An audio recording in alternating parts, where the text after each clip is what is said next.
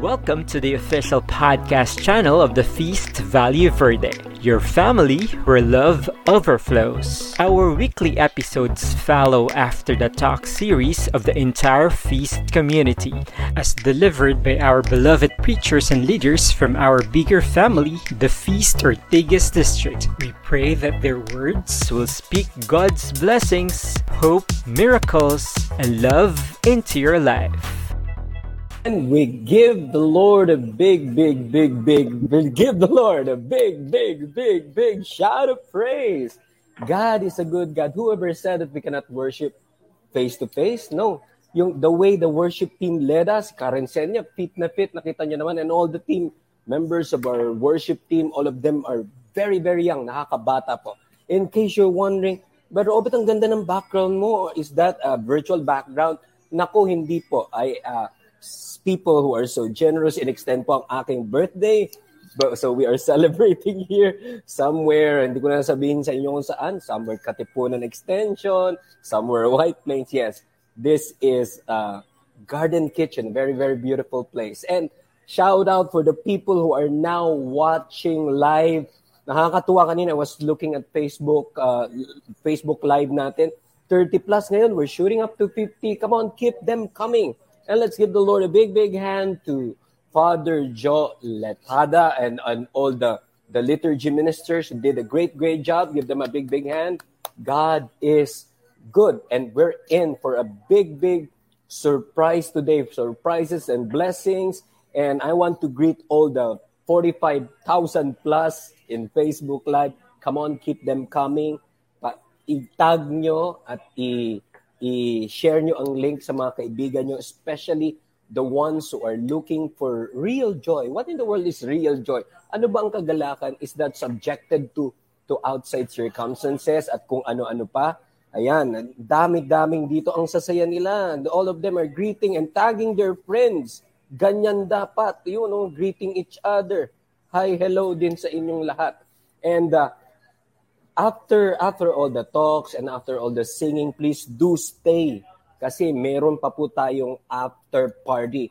Yung yung nag-talk sa inyo, yung napakahusay nating preacher, they will connect with you. All of us will connect with you and we'll be bonding as friends. Ayan. Um, hmm. At titignan ko lang sa aking listahan kung may nakalimutan pa ako.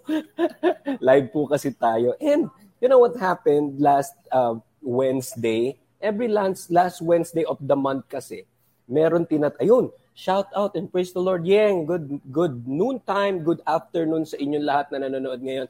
Praise the Lord. Ayan ang ating district builder, si Jay Ogawin, the handsome debonair. Greeting us, praise the Lord. Hello, FOD family. Hello, everybody.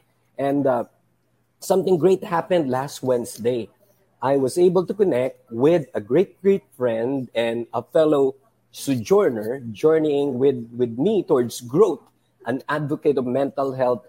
My guest in last Forge, the Forge, our program for men, forging men so that they will become, we will become the image and likeness of Jesus Christ, was TJ Manotok. At bitin na bitin po kaming lahat kasi napakaganda ng connection, napakaganda ng learning. And even if he's another, from another time zone, he is in the United States in California. Eh, by the way, he is the the the bureau chief of ABS-CBN there, but he gave time for us and so much learning. Hindi pa yun. He's willing to have another episode with us. Kaya watch out for that. We're gonna bring him again probably next year na. And we will have the Forge also on the last Wednesday of December as our year ender. And have a lot of surprises for you. God is a good God. We have a great, great things in store for you at excited ako for the Word of God, especially I heard from a, a thinker, a philosopher by the name of Ralph Waldo Emerson. Um, when you speak, I cannot listen to you because your life is shouting at me. Grabe, no? Ang buhay mo ay sumisigaw sa akin, hindi ko na naririnig ang tinig mo. That's a very good explanation with with what is connected to integrity. Pag ang tao tunay na mapagmahal, ang tao ay totoong totoo sa kanyang sarili. Napakasarap pakinggan ng salita ng Diyos. I was telling my kids, our private lives, our personal lives must be more beautiful than our social media life. Yan ang buhay ng ating speaker ngayon. I'm so excited to bring to you a person who lives out the word, a great family man or roman- romantic husband, Brother Joel Saludares. Let's rock it! Hallelujah! God is Maraming maraming salamat, Brother Obet Cabrillas. Again, let's send love, Brother Obet's way by greeting him. Belated, belated. Happy, happy birthday. Alam mo, yan yung totoong ano, habang nadadagdagan ng edad, nadadagdagan din ng wisdom. Yan, si Brother Obet Cabrillas. Again, happy, happy, happy Sunday, everyone! Yan. We're ushering in, ito na, no, we're really ushering in Christmas! Grabe! Sige nga, batiin nyo nga yung isa't isa. Merry, Merry Christmas! Di ba? Nagpalit na tayo ng ating liturgical calendar. This is the first day of Advent, grabe talagang we're being reminded. We will be remembering once again the coming of, of our Savior, of our King, of our friend, of our of our healer, of, of our provider, Jesus. Amen? Now, as we celebrate Christmas, meron akong isang tanong na gustong itanong sa inyo. Friends, do you want to be happy? Sige nga, sagutin nyo nga yan. Sagutin nyo nga yung tanong na yan. Do you wanna be happy? Ayan, aabangan ko ang mga sagot nyo sa ating Facebook Live. Do you wanna be happy? How many of you wants to be happy? Say, I wanna be happy. Say yes, of course, di ba? We all wanna be happy. But the bigger question is, Ayan, grabe, sabi ni, ni Marco, yes, ang daming i sa kaz, di ba? Now, the bigger question is this what makes you happy? Sige nga, lagay nyo nga dyan sa comment section. What makes Rio happy? What makes Medji happy? Ayan, yes kayo. What makes his Pooch happy, di ba? What makes you happy? Can you type it down in our comment section? Ayan, again, I want to welcome you to our feast at home. My name is Brother Joel Saludaris. For those of you who's watching for the first time, and of course, I want to continue to encourage everyone to make the feast at home our Sunday afternoon habit. Now we start with our Holy Mass at 2 p.m. We have our talk, our worship, and then after that, syempre, to, to to tie it together, di ba? Let's celebrate, let's be happy. Join us later after this sa ating after party. And of course, we wanna, we wanna, we really wanna encourage you to, to be with us, to, to not just be with us, but also as you are being blessed, are you being blessed? Amen? As you are being blessed, I want to encourage you also to, to share this this video, to share this in your timeline, in your wall, to share it to, to all of your, ano, dami-dami nyo diyang mga chat groups, i-share nyo na yan. And as you are being blessed by the Lord in our every feast at home every Sunday, I am sure that you will bless someone else. Amen. Of course, today we are back from our feast conference. Joyful, joyful. Diba, no? Last Sunday, we did not have our feast so that we can pave the way for our feast conference grand feast. Ayan, you know what? For those of you who doesn't know, the feast conference is the biggest Catholic learning event in our country and not just in our country. Grabe nga ngayong taon na to. No? Dati kasi, we used to have Feast Conference, Philippines, uh, Oceania, tapos North America. Ngayon, pinagsama-sama natin. We did a simultaneous feast conference in every time zone. Grabe yan, no? Talagang ang laki ng feast conference. Ang saya talagang joyful joyful. O, di ba? Sige nga sa mga naka-attend. Sino sa inyo? Sino sa inyo ang naka-attend ng Feast Conference? Pa-shout out naman dyan if you were with us last Friday, Saturday, and Sunday. Ano ba, ano ba, ano ba ang mga napulot natin? Sige nga, magparamdam nga kayo dyan sa comment section. How? By typing, what was your biggest takeaway from the feast conference. Sige nga, aabangan ko nga ano bang mga, oh, di ba? Nako, pasalamatan natin to. Grabe sila, sila ikay, ano, talagang ang SBR TV, talaga ating feast worship, and everyone, nako, lalo na yung mga servants natin who, who made Feast Conference possible. Grabe, dami-dami nating speakers, and dami-dami nating servants from Luzon, Visayas, Mindanao, and even overseas. Grabe, ganyan talaga kalaki ang Feast Conference. Sige, ano ba mga take-away nyo? Sabi nila, joy. Ayan, sabi ni Celeste, joy. Jesus others, and you. Tama. To be joyful. To build bridges instead of walls. Sabi ni Mark, grabe. The biggest joy, sabi ni Brother Obet, is being with God and in your loved ones. Grabe talaga, no? I- I'm sure ang dami natin lahat natutunan. Sabi ko nga, ano, more than what, 50 speakers, na just local, international speakers. Grabe. And in- indeed, it was a joyful, joyful experience. Kaya ngayon pa lang, o oh, di ba? Ngayon pa lang, dun sa mga hindi nakasama, sinasabi ko na sa inyo, abangan nyo na next year, FISCON 20 2022 greater than, di ba? So talaga, i-mark nyo na yan sa calendars nyo every November, about every third week of November, Feast Conference happens. So wag na kayo magpaiwan, wag na kayo magpahuli, join us. But of course, 'di ba? Sabi ko nga, if if you were not able to attend, I have a great news for you today. Yes, because today we're taking a break from our series The Clash so that we can what? So today I will be sharing with you a message that resonated much, resonated well with me from our feast conference.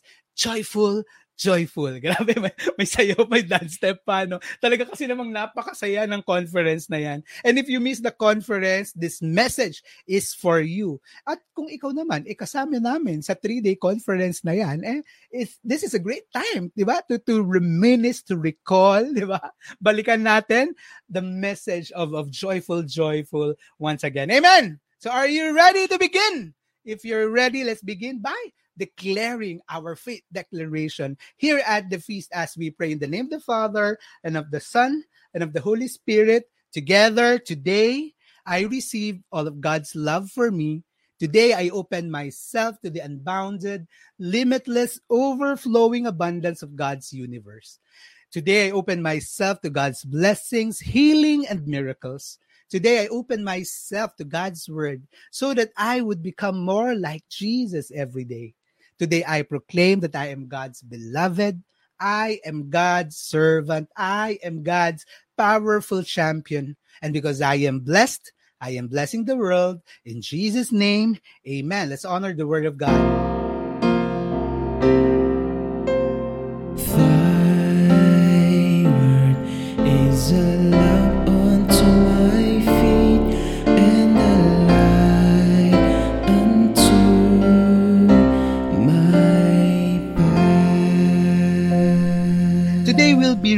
From the book of Nehemiah, chapter 8, verse 9 to 10. Allow me to read this to you. The Nehemiah, the governor, Ezra, the priest and scribe, and the Levites who were interpreting for the people said to them, Don't mourn or weep on such a day as this, for today is a sacred day before the Lord your God. For the people had all been weeping as they listened to the words of the law. And Nehemiah continued, Go and celebrate with a feast of rich foods and sweet drinks and share gifts of food with people who have nothing prepared. This is a sacred day before our Lord. Don't be dejected and sad, for the joy of the Lord is your strength. Friends, perhaps today that is the message that, want, that, that God wants to give to us.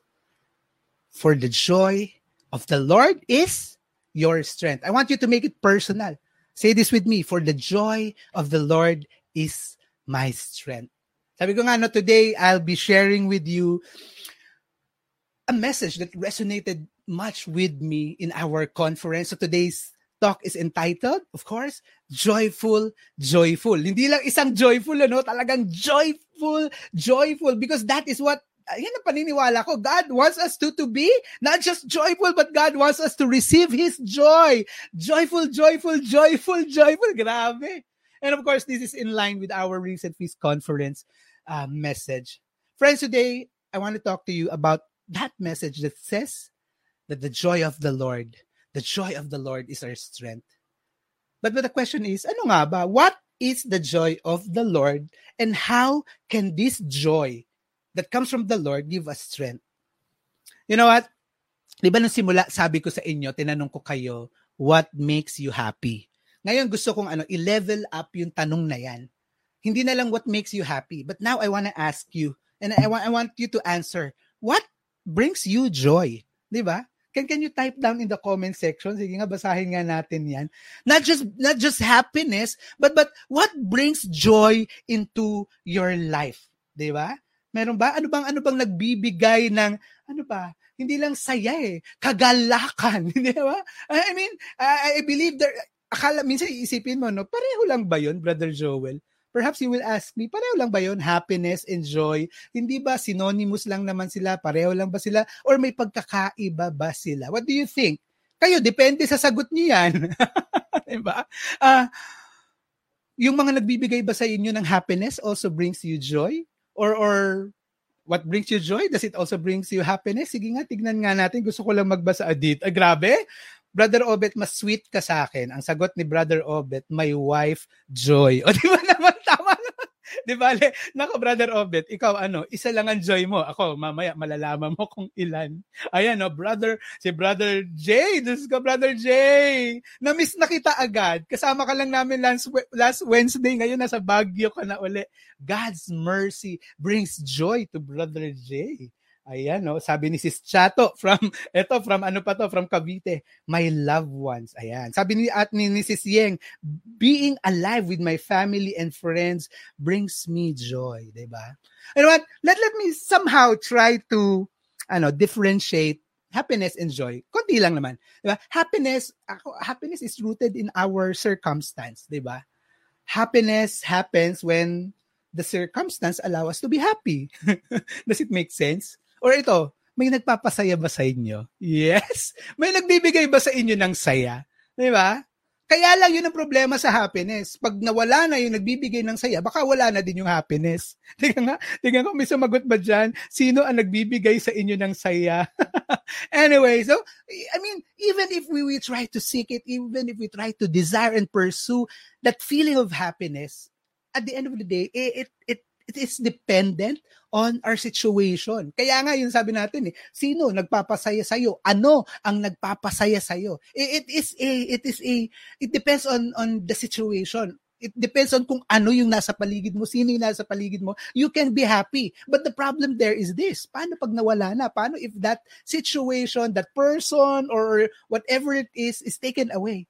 Nandyan pa rin ba yung happiness mo? On the other hand, ito yung difference eh. This is why joy is a, a, a personal, is a purposefully made choice.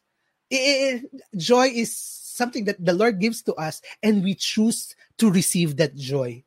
Diba? Kaya nga sabi, the, the, the joy of the Lord. When, when we say yes to that joy that God gives to us, diba? we make that decision to be joyful no matter what. 'Di ba? Joy is an underlying truth that no matter how good or bad our situation is, it cannot dictate, 'di ba? We made that decision already to be joyful. You can have joy in your life again in whatever situation or whatever circumstance you will be in. So that's the difference. Di? Joy is something grander than happiness. It's something bigger than happiness. It's more of an attitude of the heart. It's an attitude of the spirit. And oftentimes, di joy is synonymous with but it's not limited to following Christ, to, to following Jesus, to pursuing a life with Jesus. Kasi nga, that joy comes from the Lord. In other words, joy is something deeper than happiness. Di ba? Mas may hugot ito mas malalim. Kasi pwedeng you're not happy, but still there is joy in your heart, in your life. Why? Because you have Jesus. And when you have Jesus, He gives you that joy. He gives you that joy that allows you to have strength in whatever circumstance that you are in. Amen? O ito mo si brother, si brother Obet, may isang joy. Eh si Brother Joel, grabe. Gumigising ako sa bawat araw, pumipikit ang mata ko sa bawat araw, may tatlong joy ako sa buhay ko, di ba? Luzia Joy, Lian Joy, Jurel Joy, yan ang aking tatlong anak. Kaya lang syempre baka naman magselos yung aking pinakamamahal na asawa. Eh palitan ko na rin ang pangalan niya, si Renny Joy. Hindi bagay, ah, girl joy, eh. Renny Joy na lang. But kidding aside, you know what? Naalala ko, nung nung nag-iisip kami ng pangalan Si Zia pa lang, doon sa una naming anak kami ni ni ni ni, ni Mami ni Mami Love. Yes. Mami Love yan. Papakisundan lang po. Uh, Mami said, Daddy said. Nung nag-iisip kami ni Mami said ng ng pangalan ng anak namin, isipan talaga namin ano eh, pagdugtungin yung mga pangalan ng mga lola. So si Zia kasi pinagdugtong na pangalan ng Lola, si Jurel pinagdugtong na pangalan ng Lo, ano no, si Lian pinagdugtong na pangalan ng Lolo, si Jurel pinagdugtong pangalan namin yan ni ni, ni Mami, di ba? Jo Re, o di ba? So so so so pero pero as as we were as we have decided already on their first name, I don't know, during that time kasi lalo na nung sunod-sunod kasi kami nagkakaanak eh, every two years we we had our daughters that time, yung, yung sister ko, my eldest, si, may eldest, may yung, yung kaisa-isa kong kapatid na babae, who, who is our eldest. At that time, she was going through something. Siguro, ano, dahil ang tagal niya nang malayo sa amin eh. At 21, 22 years old, she, she went to the US, as andun na siya. And then and at that time, parang hindi ko alam kung nagkakaroon ba siya ng, ano, ng, ano ba, midlife crisis ba yon Mga about 11 years ago. di ba? And, and all of a sudden, because she was, uh, ano ba, nag-iingat ako sa salita ko because she was gaining age. Medyo umiidad na. Ay, sabi niya natatakot siya, natatanda siyang mag-isa. And I, I remember, I remember this, telling her na wag siya matakot that she'll grow old alone kahit di siya magkaasawa, di siya magkaanak. By the way, my sister is single, available, ready to mingle. PM nyo lang ako. But kidding aside, because of that, because of that situation, I decided to to put a second name to Tuzia. And eventually put a second name to all our girls, Joy. You know why? Because the nickname of my sister Josephine is Joy. 'di ba? And, and yun na nga, dumating si si Lian, may joy na rin siya, si Jurel may joy na rin. To, to remind, to remind my sister that she may grow old uh, single, she may grow old single, wala man siyang maging asawa, hindi man siya magkaroon ng sarili niyang pamilya, but these three joys will always be her joy, 'di ba? Pero again, single pa rin naman siya 11 years after, available pa din naman, ready to mingle pa rin naman, kaya mag-PM lang sa akin. Brother Jay, gusto mo ba mag-PM sa akin? But kidding aside, I want I want to I want to go through the context of the word that we read from Nehemiah. Kasi alam niyo during that time when when they were nung, nung sinasabi ito ni Nehemiah that the joy of the Lord is our strength, ano niyo kung anong nangyari? They were just coming back from their exile in Babylon. Alam niyo yan, di ba? The, the, the, the Jews. Grabe, sinugod sila ng mga Babylonian, sinira ang, ang, ang Israel, ang Jerusalem, sinira ang temple, sinulog ang temple, sinira ang walls of... Grabe! Talaga, tapos binitbit sila, dinala sila, and for 70 long years, they were on exile in Babylon as what? As slaves, di ba? Ang hirap maging slave, di ba? And, and, and at this time, 'di ba? At this time because ano eh after after the Babylonians, yung mga yung mga ano naman, mga may bago na naman ano, may bago nang mananakop. Pero sila piniyagan silang bumalik sa kanilang bansa sa Israel sa Jerusalem. And they were traveling back, they were already in Jerusalem. They were now rebuilding the, the, the, the, city of Jerusalem. They were now rebuilding their lives after 70 years of, of exile. Yung iba sa kanila, doon na pinanganak sa Babylon. Hindi na nila naranasan yung buhay na meron sila noon sa Israel nung hindi pa sila nabibihag. Pero, imagine mo, di ba, ibang-iba yung buhay nung malaya sila tapos kaysa nung sinakop sila and now here they were and, and Nehemiah Nehemiah was the, the governor of Israel at that time si Ezra was the priest And and what were they doing? For for a long long time they haven't read the word. Nung, nung malaya pa sila, they, daily they would read the word of the Lord. They will dwell on the word of the Lord. And then this is perhaps the first time that they were reading the words of the Lord again. And as as as they were reading the words of the Lord, they were remembering the lives that they were living in Babylon, the lives of sinfulness, and, and they felt that they were so far away from the Lord. Kaya alam nyo, yung mga, yung mga Israelites, they started to weep. They began to cry and wail. Why? Because they began to realize how far they were from the Lord. That they were reminded of the wrongdoings. They were reminded of their sins, how they worship other gods during that time of exile. As they were listening to God's word, they were crying, they were weeping because they were remembering, they were dwelling on the bad circumstance, the situation, the sinfulness, the life that they lived. And then what happens? Si Nehemiah, the governor. Grabe, no? Hindi yung priest, di ba? Si, si Ezra yung priest. Nehemiah, the governor. Grabe, sana lahat ng governor parang si Nehemiah. Anong sabi Nehemiah sa kanila? Go and celebrate with a feast of rich foods and sweet drinks and share gifts of food with people who have nothing prepared. This is a sacred day before our Lord. Sabi niya, don't be dejected and sad. Why? Ano sabi niya? For the joy of the Lord is your strength. In other words, what is Nehemiah saying? Be joyful. Be joyful, joyful, joyful, joyful. He was reminding them not to be sad, not to, to be anxious, but to rejoice in the Lord. Why? Because they were already free. Malaya na sila. And if they feel that they are far from the Lord now, they have been reunited with the Lord. This is a time to celebrate. Diba? This is a time to, to, to, to express joy. Why? Because they have been reunited with the Lord. Ikaw, was there a time that you felt that you were far, that you're far from the Lord? But now here you are. Andito ka ngayon. You are in the presence of the Lord. The joy of the Lord is your strength. Rejoice. Celebrate. Find joy in your heart amidst your situation because God is there.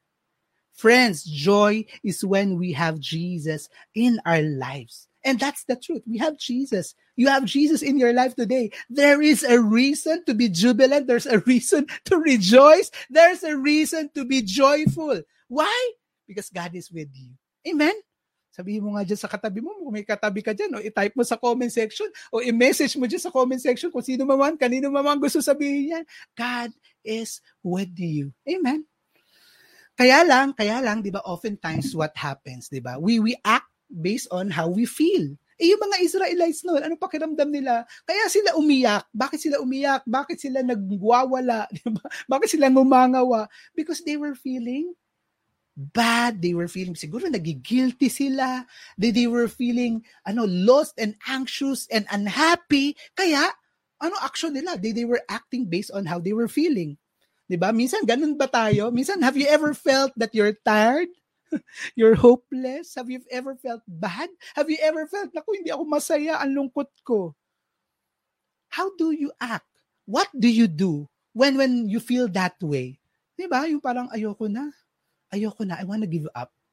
Have you ever felt like that in your life? Yung ano, ay, naku, tinatamad ako magdasal. O kaya hindi, yung ayoko magdasal, hindi ko alam kung anong dadasin. Why? Because you're feeling bad.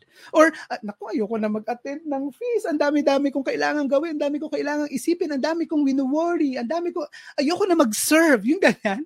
Why? Again, oftentimes, that's what we do. Eh. We act based on how we feel. Naalala ko to yung isang servant na, natin dito sa ating feast, especially in our network. He's my number one type sabi to mag-disciple. Pero yung pandemic, prior to the pandemic, grabe to. Pero nung pandemic, parang ano, one time, lumapit na lang siya sa akin. Sabi niya, Brother Joel, napapagod na ako. yung ganun, papagod na ako. Nakakapagod mag-disciple, lalo sa panahon na to. Bakit? Sabi ko sa kanya, hindi nila ako pinapansin. Sin zone lang ako. Hindi nila sinasagot yung mga message ko, yung mga tawag ko. Makikipag-usap ako. Ayaw nila makipag-usap. And, and because of that, he was feeling so bad. To the point na sabi niya, ayoko na. Gusto niya na sumuko. But you know what? I, I'm so glad, I'm so happy that he was also attending our our Bible study at that time. And he just continued to to to study the word of the Lord. In fact, he also started yung ano eh, yung yung yung daily Bible uh, reading and reflection with Father Mike Smith. Ayan, sa, sa Spotify yan, yung Bible in a year. And alam mo, I don't know, after a time, bigla siya lumapit sa akin, ulit kinausap niya ako, sabi niya, Brother Joel, precisely sabi niya because of the of of how I continue to study the word the word of God reminded him na na, na hindi eh I need to continue. I need to continue to disciple, to do this. Why? Because this is what the Lord is asking of me. No matter how I feel, no matter what my circumstance is, kailangan ko tong gawin. Of course, sabi ko sa kanya, alam mo, pag napapagod, pahinga lang ang katapat. Pero pagkatapos ng pahinga, Let's do it again. Let's continue to do it again. Again, as we are being reminded that joy is not based on how we feel, di? Not even on what our circumstance is, that the joy is not an emotion, that the joy is a gift, di? That we receive, that we decide, that we decide to receive, di ba? The joy is a, a gift of the Holy Spirit, di? It's a gift of the Spirit of God. And when we decide to receive it, di? It's already with us. Then, when we have that joy in us, what? We will not act based on how we feel, di ba? Yung minsan ganun kasi tayo eh. We will we will just act right when we feel right. But the truth is this, when we have God's joy in us, we will act right and then we will feel right. No matter what circumstance, tuloy pa rin. We will do what God is asking us to do and then you'll find out later. ba? When when you act right, you feel right your your your emotions will follow your action be joyful act joyful and the feelings and the emotion will follow after Amen? Kaya pag nalulungkot kayo at tinatamad kayo, kilos lang. Di ba ganun minsan yung sa umaga? No? Ako minsan ganun eh. Parang ayaw kong kumilos, ayaw kong gumalaw, tinatamad ako. Pero pag sinimulan ka ng kumilos, gumalaw, parang ito, oh grabe, pinawisan ka na, di ba? When, when you start to act, what? Nag-iiba ang pakiramdam mo. So so this is my this is my advice. This is my suggestion. When you're not feeling if if if you're not feeling like doing it, do it anyways, act anyways. When when you don't feel like praying, pray anyway. When when you don't feel like serving, serve anyway. And to importante, when you don't feel like loving, love anyways. Why? Because when you act right, you will feel right in due time. Amen? And this is what, this is what Nehemiah was telling the people. Kung ano man ang nararamdaman nyo ngayon, kung ano man ang sitwasyon na, na, na naroon kayo ngayon, what is he telling? Be joyful. Find joy in the Lord. And perhaps today, friends, this is what God wants to tell you. To act not based on your situation, especially if you feel like, di ba, ito grabe, no, pandemic, dalawang taon na, tapos yung feeling natin, mag-okay na, biglang may bago na naman daw, ano, natatakot ka na naman, kasi may bago na naman daw na, ano, na variant na nanggaling sa South Africa, di ba? Even when you're not feeling right, you need to act based on the truth. And God and His love will always be the truth. Amen. To find joy, we need to find God. Why? Because it is God who gives us joy. Amen. In, in John 15, 9 to 11, I want to read this to you. Ano sabi? As the Father has loved me, so I have loved you. Now remain in my love. If you keep my commandments, you will remain in my love, just as I have kept my Father's commandments and remain in his love. I have told you this so that my joy may be in you and that your joy may be complete. You want your joy to be complete? Then receive the joy that comes from the Lord. It is in following God, it is in following Jesus that our joy, that, that his joy becomes our joy. It is in following Jesus that our joy becomes complete. So, so the question is this how then do we find God's joy? How can we grow in God's joy? How can we recognize the joy of the Lord? Diba? If if we if if that joy will be our strength, how can we recognize that? And ako no grabe to. Opening pa lang, ganyan talaga ang feast conference eh. Opening message pa lang, Father Joel Hason, grabe, talagang tumatak na, tumimo na sa puso ko. First plenary message pa lang yan ng feast conference. Diba? How do we find God's joy? To find joy, we need to receive God's love for us because the joy is in God. We need to grow in God's love for us. We need to be able to recognize, we need to be able to realize that His love lives in us. Amen. And how do we do that? How do we recognize God's love? To receive God's joy, ito grabe, Father Joel Asason, sabi niya, we need to be able to label Sabihin nyo nga yan, label. Naku, napaka-importante nito. Label our relationship with God. Alam niyo ako, mahilig ako bumili ng mga spices, yung mga naka-pouch para mas mura. Kaya lang, meron ako, meron ako mga bote na may label na, may pangalan na para doon ko lilalagay yung tamang yung tamang spice nandun sa tamang lalagyan na may label para hindi ka nagkakamali. Para pag itinaktak mo yun sa pagkain mo, talagang gusto mo ng thyme, ay sigurado kang thyme yan. Gusto mo ng ng, ng basil, sigurado kang basil yan. Bakit? May label, 'di ba? Friends, again, label your relationship with God. Dapat may label. Sabihin mo nga sa katabi mo, Type nyo nga sa comment section, dapat may label because it all starts there. Putting a label to your relationship with God. Kaya ang tanong ko, ano nga ba? Ano nga ba ang relasyon mo sa Diyos? No? Nowadays, especially with us young people, diba? Hindi na uso kasi ngayon ng label. Ayaw na. Bakit ba ayaw nilang nililabel? Lalo na ang mga relasyon, di ba? Ang relasyon kailangan DTR. Oy, teka, yung mga ano, hindi daily time record yan, ha? hindi na uso yan, biometrics na ngayon. Pag sinabi mong DTR, anong ibig sabihin yan? You need to define the relationship. Kailangan malinaw. Kailangan crystal clear kung ano ang relasyon, 'di ba? Relasyon sa Diyos at relasyon sa mara, sa iba pa sa paligid natin, 'di ba? Kaya nga mga kababaihan, oh, paalala ko lang sa mga kababaihan, huwag kayong papayag na walang label. Again, kailangan DTR. Define the relationship. Why? Because a relationship without label, ano yan? It's not a relationship at all. Mahirap maghulaan kung ano kayo.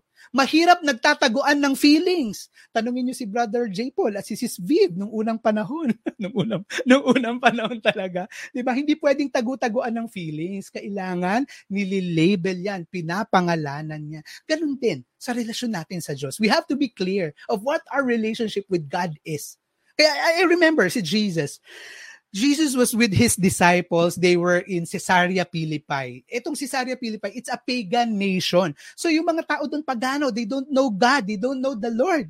Tapos ano sabi ni, ni Jesus sa mga disciples niya? Tinanong niya yung mga disciples niya, who do you who do they say I am? Anong sabi nila sa akin? Si, ano ang pagkakakilala nila sa akin? Yung mga tao sa Caesarea Philippi. At grabe, iba-iba yung mga sagot nila. Sabi, ay, ikaw daw si Moses, ikaw daw si Abraham, ikaw daw si, si, si John the Baptist. Iba, ang dami, iba-iba ang pagkakakilala. But then, what happened? Jesus then asked his disciples next. And he said these words, Who do you say I am?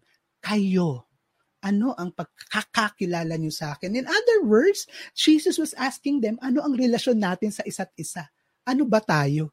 Di? Naalala ko tuloy. Kokopyahin ko na si Father ano, Joel Hason. Sabi ni Father Joel Hason, nung tinutok niya to naalala niya daw yung kanta. Yung kantang, What do we mean to each other? Am I friend, am I lover? Is it over now? O di ba ganon? If this is it, then why bother? Tell me, where do we take it from here? What do we mean to each other? Am I friend, am I lover? Is it over now? Do you love me still? Or do you just mean well? Ano ba talaga kayo? Ano ba talaga tayo? For any relationship to grow, for any relationship to blossom, it needs to have a label. It needs to be defined. When you put label into your relationship, it gives it clarity. It gives it direction. You know what to expect. You know what to give. You know what to receive. Why? Because it is clear. It is defined. It has a label. When, when there's no la- label in a relationship, there's no commitment to the relationship. Again, today, God is asking you, diba? Who do you say I am? Matthew 10:32, He who acknowledged me before others, I will acknowledge before men. Who is God to you? How do you label your relationship with God? If God will ask you today that same question, who do you say I am? What will be your answer? Sige nga, I, I, I just want to see. Who is God to you? What is your relationship with the Lord? If God is asking you today, who do you say I am? What will be your answer? Is, is, is God your creator? Is God your savior? Is he your redeemer? Come on, can, can you comment that? Put that that that definition. I, I want you to declare that definition, di who do you say God is in your life? Is God your provider? Is He your healer? Is He your comforter? Is He your leader? Is He your lover? Is He your friend? Again, who is God to you? What relationship do you have with Him? Have you defined your relationship with God? Because God says, the Lord is very clear, ikaw ang kanyang minamahal. Ang tanong, ang Diyos ba ang minamahal mo? If you want to know God more, if you want to receive His joy, if you want to receive His love, then you need to start to be able to declare and make it clear, define it, put a label.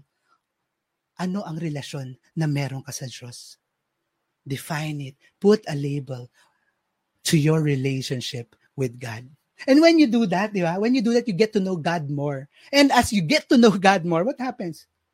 The more that you get to know God, the more that you receive His joy. The more that you you get to know, nalalaman mo what bring, what, what, ano ba ang joy ng Panginoon? Then you'll realize na ikaw, you are God's joy. Second, second way to receive, to receive the joy of the Lord is, of course, to dwell on God to focus on God. If God is the source of your joy, if God is the source of our joy, then we need to focus on that source of joy in our lives. Philippians 4:48 anong sabi? Rejoice in the Lord always. God wants us to rejoice in him always. Why? Sabi niya, rejoice in the Lord always. I will say it again, rejoice. Let your gentleness be evident to all. The Lord is near. Do not be anxious. Wow, grabe, no? Do not be anxious about anything, but in every situation, by prayer, petition, thanksgiving, present your request to God, and peace, the peace of God, will transcend all understanding. Grabe to, no? God is telling you with his joy, you don't you no longer need to be worried, to be anxious. Just bring forth 'Di ba? Dalhin mo lang sa Diyos whatever it is, 'di ba? That is stealing your joy. What is stealing your joy today? Anong nagnanakaw ng kapayapaan? Anong nagnanakaw ng ng kaligayahan? Ng pagmamahal sa puso mo, bring it before the Lord and let His peace be with you. Tapos anong sabi niya? Finally, brothers and sisters, ano sabi? Whatever is true, whatever is noble, whatever is right, whatever is pure, whatever is lovely, whatever is admirable, if anything is excellent or praiseworthy, think about such things. If joy is the fruit that we receive from the Lord, one of the fruits of the Spirit of God, are we able to focus our eyes and fix our eyes on God so that we can experience the joy that is in Him? Alam mo, itong pandemic na to, I, I've seen this group of friends of mine who really grew and thrived even in this this trying and difficult time. I, I, I but at the same time, I also saw other people succumb to the situation, who drowned in the situation. And I think, as I was looking at these these groups of people, I think a lot of this is about how we see things in our life. What, what, what, what do I mean? Alam mo, itong grupo ng mga kaibigan ko to, they saw an opportunity in these trying and difficult times. This group of friends of mine, uh, they started, actually nakisali ako sa kanila, we, we started to study and share learnings about the stock market and spend time learning about it, investing, even when the market was not good, of course, because of the pandemic. But you know what? Two years after today, I, I'm seeing how you know, slowly but surely na nag-harvest na that the fruits of, of the time that, that was spent learning, studying the stock market, how to invest in difficult times. I'm sure na na-experience na yun, yung roller coaster nung, nung feelings and grabe na para, oy, ba't ganito, bagsak na bagsak. But you know what? Now, even in this situation, kahit sabi na nila, diba? even if the market is not so good, they started to harvest. Why? Because they focus not on the bad things, that this pandemic is bringing, but rather they saw an opportunity, a, the, the good, they saw the good things that can come out of this situation. Kaya ngayon ang tanong ko sa inyo ngayon eh, what do you see in your situation now? Are you looking at, are you focusing on, on the not so good things that can happen? Or are you fixing your eyes, your gaze upon God in your situation and, and believing, trusting that God is in control? That, that God has a beautiful and wonderful plan for, for, for you, no matter what. Friends, again, if God is the source of your joy, then seeing God in every situation allows you to find joy in every situation. Kaya nga yung passage of Philippians, ano, it really reminds us to, to rejoice, to be glad, to find joy in every situation as we continue to focus in God. Why? Diba? Ano sabi? Why? Diba? Finally, brothers and sisters, whatever is true, whatever is noble, whatever is right, whatever is pure, whatever is lovely, whatever is admirable, and this is all the Lord. God is noble. God is right. God is pure. God is lovely. God is admirable. God deserves all our praises. Amen. And as we fix our eyes, as we focus our eyes on Jesus, may we see that joy, that that always, always, that is always upon the Lord, di ba? The joy that God always brings to us. To see the good, to focus on the good. Why? Because God is good. You want to experience the joy of the Lord. Focus on God and see the goodness, see the joy that He brings in our every situation, no matter what. Lastly, number three, if you want to experience God's joy, God allows you to experience the joy through your fellowship. To be able to find joy, I believe God uses people so that His joy will be upon us, so that we can experience. Ano eh, when when we experience it with with our fellow men, ba, the people around us, the joy, it becomes more tangible. And, and and the truth is that ako in my life God has used so many people. Ako grabe. I'm so thankful that I am with a band of brothers, the, the, my fellow builders na talagang hindi lang kasama sa feast eh, pero kahit outside the feast alam mong nandyan sila. 'Di ba? God God uses people. In fact, even si, si Elijah in, in 1 Kings 19:19 si Elijah, what did what did God do? God sent Elisha so that Elijah would have someone to to to to to to be with. In in 1 Kings 19, 19 to 21, anong nangyari dun? So Elijah went there and found Elisha, son of Shaphat. He was flowing the 12 yoke of oxen and he himself was driving the 12 pair. Elijah went up to him and threw his cloak around him. Elisha then left his ox and ran after Elijah. Let me kiss my father and mother goodbye, he said, and then I will come with you. Grabe, no? So Elisha left him and went back. He took his yoke of oxen, slaughtered them. He burned the plowing equipment to cook the meat and gave it to the people, and they ate. Then he set out to follow Elijah and became his servant. Ako, I, I love this. I, I just love again, sabi ko nga, this opportunity to just be in fellowship. Ito, this is a blessing to us. Us being part of, of this community, our feast family, the Light of Jesus family. Alam niyo po ba, every week, yung mga intercessory ministry of our networks, they would gather every week. They would come together. You know why?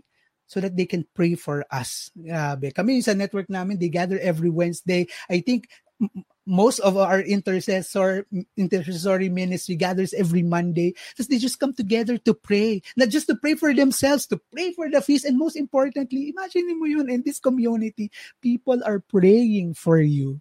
Diba? Kaya ano dito lang you can you can type in the comment section ano yung mga prayer request nyo or I think we have a link, 'di ba? We have a link where you can send your prayer request and be assured that people are praying for you. Grabe 'yun ano. Just the thought of that that people are praying. Ang sarap. Ang sarap na alam mong lagi kang may kasama. At hindi lang 'yun, ang sarap na lagi may nagdarasal para sa iyo. And then again, you always hear me. Di ba? Baka kabisado nyo na, memorize nyo na kung ano ang biggest blessing ni Brother Joel of being part of, of the community, our spiritual community, our family here in the feast. Grabe talaga. May, may number one blessing is always the, the light group that I belong to. For for more than 20 years, I have been part of a light group that has blessed me beyond my my my imagination. People whom I have journeyed with in in ano in good times, in bad times, in whatever situation. And and through that, God's love, God's joy becomes a tangible experience. Yung I get to see, I get to feel, I get to experience the love, the support of our spiritual family. O di ba? Nung na-meet nga namin si Brother Jay nung Wednesday, may pa may pa ube halaya pa ng Good Shepherd. Eh, di ba ang sarap nun? O di ba tangible experience yan ng pagmamahal? O dali PM, comment-comment na kayo dyan. Baka padalan din kayo ni Brother Jay. O mag-kidding aside, you know what? Grabe talaga yung mga light groups natin. Kaya nga kami, no? You always hear us. We always talk about the light groups. We always encourage you to be part of a light group. Kaya pag hindi pa po kayo, wala pa kayong light group, nako, comment na dyan. Sabihin nyo na dyan. We have a link also that I, guess they will be posting there how you can join a light group. Because through that light group, you get to experience God's joy. You get to experience God's love. Alam mo kami, yung LG namin nakakatuwa last month we started a 33-day consecration to St. Joseph. That's a journey that we decided to talaga plinano, plinano ng mga asawa namin. yung mga asawa namin, mga babae, nakapag consecration sila kay St. Joseph, pero dahil gusto nilang mag-consecrate din kami mga lalaki. So, inorganize nila sa LG namin. And nakakatawa, alam mo, inopen up namin siya dun sa mga iba pang couples sa aming feast network. And I think what we right now nasa 23rd day na kami we are about 15 to 16 couples who who will finish the consecration by, by about December 7 I think eh. and what a way di what a way to end the year of Saint Joseph this is the year of Saint Joseph with by by having that consecration and who led us to that di ba yung mga ka-LG din namin 'Di ba kaya totoong ano eh, in good times, in bad times, hindi na ko na alam. 'Di ba? may kasama ka. Hindi ka nag-iisa. You can experience God's love, God's grace, God's joy to this through these people. Ang maganda pa doon, may bonus pa yan. You can also be an experience of God's love to them.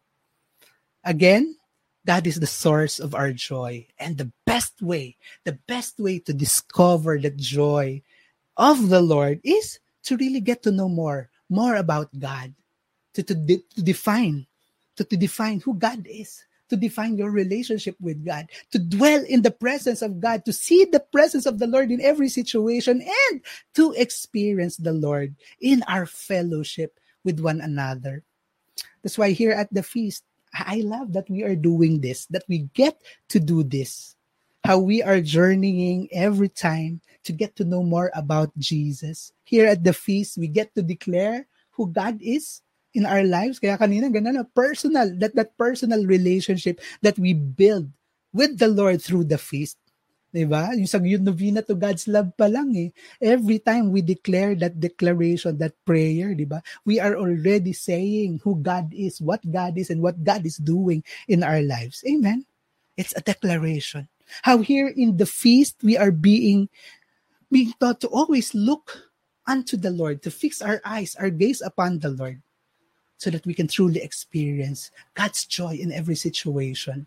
And how here in the feast, we are a family. Di ba? Kaya nga, Light of Jesus family. Our, our community is, is called Light of Jesus family. We are a family. We are a community. We are a tangible experience of God's love for each one. Whew, grabe. I, I want to end. I want to end. I started today's message by sharing with you why I named my three girls Joy. Di ba? Nalala niyo yan, si Lucia Joy, si Lian Joy, si Jorel Joy. At first, at first, I thought it was just so that my sister will be reminded that even if she grows old and not marry and, and not get to have her own children, her own family, she will always have us. She will always be reminded of the three joys that will be there for her, even if she gets a little more older. a little more. Oh, by the way, inuulit ko lang po, my sister, Josephine, hindi ko na sasabihin yung edad. uh, she's available. She's ready to mingle. You can send resumes to me. But Jay, gusto mo ba? but, but kidding aside, you know what? Today I realized that my three girls, my three joys, our three joys, is a testament of the joy of the Lord. And not just that, it's a testament of the joy of the Lord that gives strength to me, to our family in all circumstances. Question. Sabi natin, ano, we started that the joy of the Lord is our strength. How can God's joy give us strength? You know what? Ako mismo, there are times when I feel weary, I feel anxious. There are da- days, there are days, I have to admit, there are days that I also doubt what lies ahead. There are days that I feel that fear, that there is that fear in me, the fear of the unknown. But you know what? Every time, every time, every time I look at my three joys, I am reminded, I am reminded that there is hope. Because these three joys, these are, sila yung reminder that, that there is hope, that, that God's joy gives me hope. So today, that is what I want to tell you. Let God's joy give you hope. Diba? Yung sa mga panahon na pinanghihinaan ako, sa mga panahon na, na nagdududa ako, sa mga panahon na napapagod ako, pag tinitignan ko yung mga anak ko, umaasa ako, nagkakaroon ako ng pag-asa. Kung mikilos ako, gumagalaw ako, tumutuloy akong lumaban sa buhay. Bakit? Kasi nakikita ko ang mga anak ko. They remind me. They remind me that there is hope. And, and that hope, that hope that comes from the Lord gives me the strength.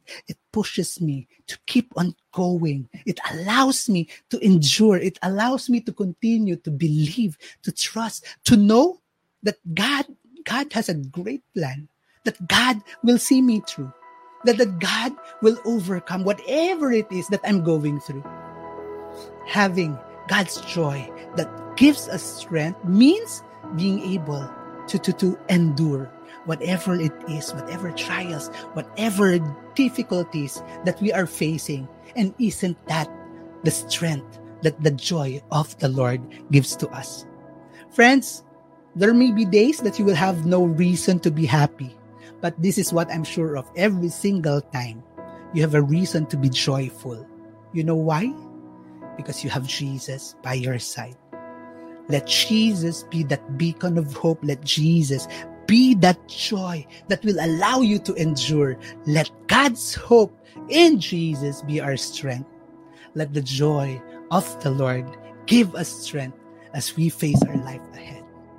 In Jesus' name, amen and amen. Let's come before the Lord of hope and worship that God who gives us strength through his joy. Amen and amen.